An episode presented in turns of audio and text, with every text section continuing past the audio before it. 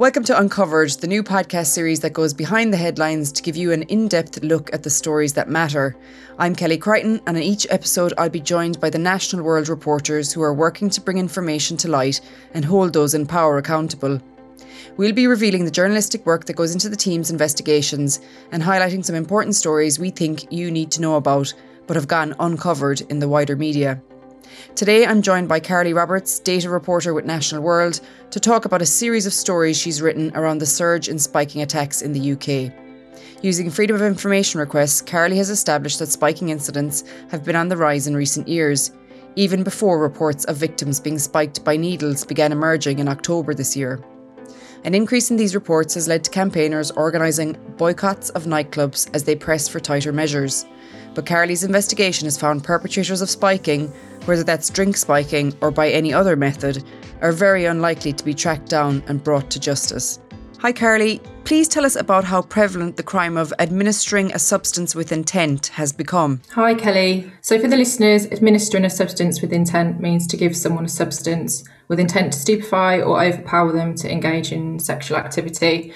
So, it was introduced in the 2003 Sexual Offences Act because MPs wanted a new offence at the time to cover all instances of drink spiking or other spiking where there was a sexual motive.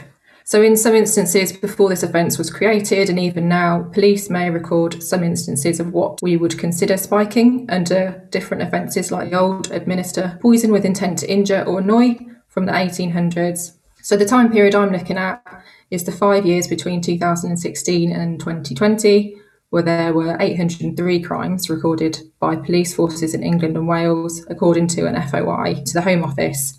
I found that spiking was the most prevalent in London, where three offences took place per 100,000 residents, which was more than the national average of 1.4 offences. And you found this crime was on the rise pre pandemic, is that correct? Yeah, that's right. So between 2016 and 2019, ahead of the first pandemic year, there was an increase of 67% in spiking crimes that is, of administering a substance with intent. So in 2016, 128 recorded crimes were logged by 40 police forces in England and Wales, a further 153 in 2017, 190 in 2018, 214 in 2019, and then in 2020, there was just 118. So, what's particularly alarming to me is in 2020 there were just 10 fewer reported incidents than in the whole of 2016, despite lockdowns and the nighttime economy only being fully open for three months. These instances are all police recorded crimes, which means that they are confirmed offences reported to the police and investigated. You also found there was a concern with underreporting of this crime. So, recorded crime is not the same thing as how prevalent a crime is. I know from talking to experts who work with victims of spiking that many cases do go underreported because of embarrassment or because victims feel as though they won't be believed. And often it's too late for them to get a toxicology report by the time they've actually realised what's happened. I spoke to Helena Conibear, Chief Executive Officer at the Alcohol Education Trust, who says there is a real problem with underreporting of spiking among young people. What we know is that there's a huge shortage of figures around drink spiking. Young people confide in us around instances of drink spiking, and in most cases, it's never reported.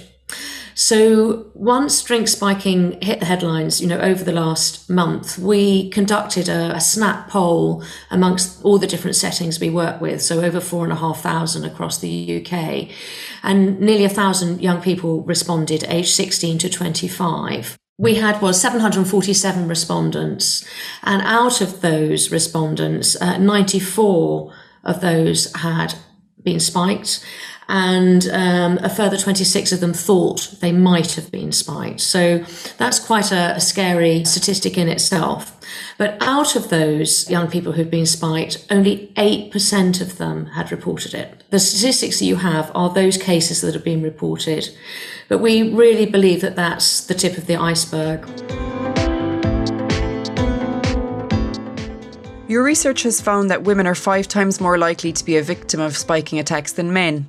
Yeah, sadly, that's correct. So, one of my first findings from the police data held by the Home Office was that women are almost five times more likely to be spiked than men in England and Wales. So, my findings show that 602 women were attacked between 2016 and 2020, and men were spiked 133 times. These numbers only include crimes where the sex of the victim is recorded, so we know that there are further 64 incidences where the sex wasn't recorded, as only 739 instances out of the 803 could be broken down by sex. And these stats don't actually include instances where a suspect was charged with a more serious crime, is that correct? Yeah, that is correct. So this is really interesting. The Home Office bases its crime counting on the principal offence, which means if a suspect is charged and or prosecuted with more than one offence, only the principal offence is recorded for data collection purposes.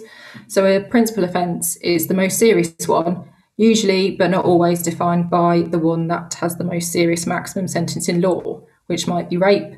So the maximum sentence for spiking is 10 years, but the maximum sentence for rape is life. So rape would take precedence here. In other words, when I'm looking at these spiking cases which have a sexual motive, I can only tell the number of offenders charged for administering a substance with intent, but I won't be able to see those where the offender went on to commit a rape if they were also charged with that rape. So the true scale of so called date rape offences is invisible. Sexual assault also has a maximum sentence of 10 years, so it's unclear whether spikings that resulted in a sexual assault are likely to be included or not. It depends on which one is being treated as the principal offence here. This investigation has prompted the Rape Crisis Charity for England and Wales to call for clearer ways of data recording so the public can know the full picture of how serious sexually motivated spiking attacks are. The Good Night Out campaign work with nightlife spaces and organisations to prevent sexual harassment and assault. What is their take on this? So, Bryony Beynon, the co founder of the charity, has a really insightful take on the nighttime economy through her work training staff. She said that often women are given tips and tricks cautioning us to watch our drinks and take other steps from using stoppers or even buying testing kits. Well meaning as some of this advice may be, it does shift the responsibility for the behaviour, choosing to tamper with someone's drink from the person who has made that choice to the person they are targeting. She said by far the most common drug used to spike drinks is cheaply available behind every bar, which is alcohol. In their training sessions, many nightlife staff still blame women who experience spiking for having got too drunk. Perpetrators rely heavily on this social attitude to carry out their crimes, as a woman who has been drugged may be indistinguishable from someone who has drunk too much. Women who have told the charity about door security ignoring them or treating them as a nuisance for this reason she said the lack of care creates a perfect storm for perpetrators to remove them from the premises under the guise of looking after them, and the cycle needs to be broken. Sadly, by the nature of this crime, it might not be immediately apparent to a victim that they've been attacked. Yes, Helena Conibear explained how, in some circumstances, it can take some time for victims to piece together what has happened. So, where it hadn't been reported because it was too late, there's three stages that we find that young people go through. So, the first one is sort of confusion and they're not quite sure what happened. And it's only when they've gone back to the venue or to the party where the spiking took place and spoken to their friends and pieced things together. And they've realized that perhaps they've only had one or two drinks or uh, the effects were so different from any symptoms of drunkenness they might have had before. Though, of course, you must realize that a lot of the signs are very similar, such as passing out, confusion, slurred speech. And it's only when they've pieced things together that they realize that they have been spiked. So that's the first stage, piecing it together. The second stage is sort of disbelief, if you like, and, you know, how could this have happened to me? And then the third stage is anger. And by the time they get to this sort of anger stage and wanting to do something about it, you know, it's too late. You know, the substances only stay in your bloodstream, you know, for 12 to 24 hours.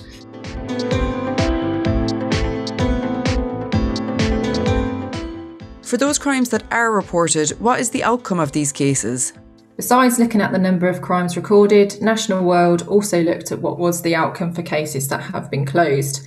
Out of the 839 outcomes recorded between 2016 and so far in 2021, there were only 19 charges, which is just 2.3%. Other cases may have been dropped due to a lack of evidence or the victim not wanting to support further action, or no suspect was ever identified. I also took a look at Ministry of Justice data to find out what happened to the same crimes when they reached court. So in the data, there were 49 prosecutions over a slightly different time frame here. This time between 2017 and 2020, because that's the latest available data the Ministry of Justice had published publicly. So 37 of those had resulted in conviction. This is despite the fact that there have been 675 recorded crimes in that time. These figures are not based on the principal offence in this instance, but on any court cases that involved a charge of spiking. When looking at separate Ministry of Justice data that is based on the principal offence, there were only four prosecutions. This implies the vast majority of cases that make it to court are those that also involve a more serious offence, such as rape, and that those that just concern a spiking alone seemingly don't have a strong chance of making it to court. What do the police have to say about this? So, when I spoke to the Met Police after understanding that spiking cases were most common in London per 100,000 people, the spokeswoman told me that while capturing the correct figures the crime was complex, early findings suggest that thankfully incidences of drink spiking are relatively low. They did acknowledge them to be increasing. She went on to say that officers across the Met work hard all year round to keep revellers safe in London's licensed premises. And recently, officers have been rolling out their safety initiative, Ask for Angela, at many venues across London. So, this means that people who feel unsafe, vulnerable, or threatened, including those who think their drink has been spiked, can discreetly seek help by approaching venue staff and asking them for Angela. So, I also spoke to the National Police Chiefs Council, which is working with the forces to understand the scale of spiking. They told me between September and November the 8th this year, UK police forces recorded 274 reports of incidences involving some form of injection, which are being monitored by the National Police Chiefs Council. So, the National Police Chiefs Council lead for drugs, Deputy Chief Constable Jason Harwin said police forces are investigating incidences and continue to work with pubs and clubs to increase searches and guidance to staff. The Home Office has said the Home Secretary is receiving regular updates. A spokeswoman said the police are taking this issue extremely seriously and dedicating both local and national resources to investigating it. She also said the Home Office urges anyone with information on these incidences to contact their local force. So we know reports of these crimes are on the rise. We also believe it's not being reported as much as it should be. What is being done to tackle this issue? So, Helena Conibear from the Alcohol Education Trust is hopeful that reports of spiking will rise as media reporting has raised the profile of the issue and subsequently the nighttime economy will now be more vigilant.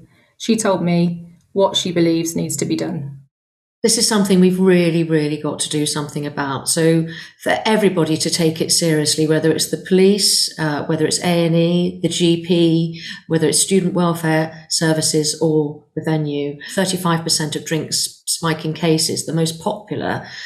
Uh, sorry, the most commonplace we found was actually private parties uh, rather than clubs, and that's because clubs tend to have um, door staff and CCTV footage. So if we're going to increase the level of charging, it means that everybody's got to pull together. So first of all, if anybody has any suspicion that their drink has been spiked, please, please report it. Secondly, we have to ensure that GPs and A&E and the police do take it seriously and blood and urine tests are taken so there is some evidence base. And we'd also ask um, pubs and clubs to have drink spiking testing kits behind the bar so that if somebody thinks their drink has been spiked, it can be tested there and then. That will make a big difference and of course making accessibility to CCTV footage and ensuring that all bar staff and door staff are well trained. All those things will make a huge difference to conviction rates and a much higher increase of drink spiking being reported to the right authorities. By far the most common form of spiking is of drinks and not only alcoholic drinks. So again, of the 94 young people who are brave enough to come to us with their stories of how their drinks have been spiked, in 23% of cases, the drinks were non alcoholic ones. And the places where drinks have been spiked were from cafes, believe it or not, right through to, as I say, private parties, house parties. And the really awful thing about that is it means it's usually somebody then in their wider friendship group. You know, it's not stranger danger. Spiking quite often seems to be just for spiking's sake. There's no further offence. There's not a sexual assault or there isn't theft. You know, what is the motivation of these people? It is a serious criminal offence, and somebody can face up to 10 years in jail if they are convicted. So we've got to call drink spikers out. It's not funny in any way, and we've got to ensure there are more convictions.